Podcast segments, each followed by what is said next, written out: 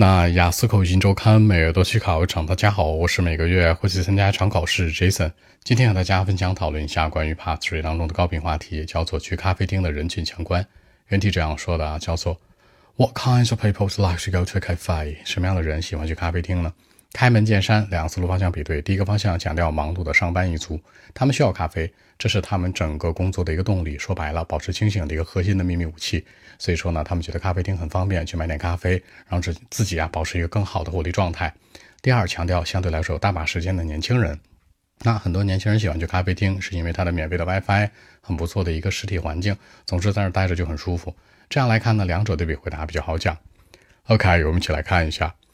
Well, actually, I think that two kinds of people certainly would like to go to a cafe. Number one. Employees who are usually very busy with everyday work tend to go to cafe very often in life, mainly because uh, they need it. I mean, the coffee beans and different kinds of coffee will certainly give them more energy in life. They must be full of the energy almost every day. I mean, from Monday to Sunday. This is like the secret weapon of keeping energetic at work. Number two, young adults like some teenagers who normally have uh, plenty of freedom we like to go to the coffee shop because of the free Wi-Fi and the nice physical environment. You know, they can just you know grab something to drink and uh, chat with their friends. They just love going there, no different reasons. So I think that's it. 那在结尾的时候呢，这森做了一个引导，强调出来呀。其实现代社会当中，很多年轻人喜欢去咖啡厅，没什么其他理由，就是在那儿待着舒服，聊聊天，在那儿可能跟朋友聚一聚，买点喝的什么的，就是很舒服，强调一种状态。 考官接下来就会问了：那一般年轻人在里面都干嘛呀？或者白领在咖啡厅里面都干嘛？具体会做什么呢？形成更多话题的比对。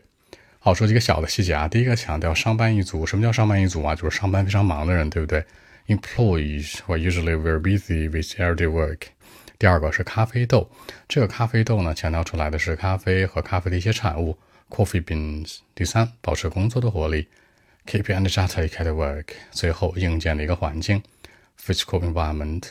这样来看，把一些小的鞋带进来，让文章更加有说服力。好，那今天这期节目呢，就录制到这里。如果大家有更多的问题，还是可以 follow WeChat B 一七六九三九一零七 B 一七六九三九一零七。希望今天这期节目给大家帮助，谢谢。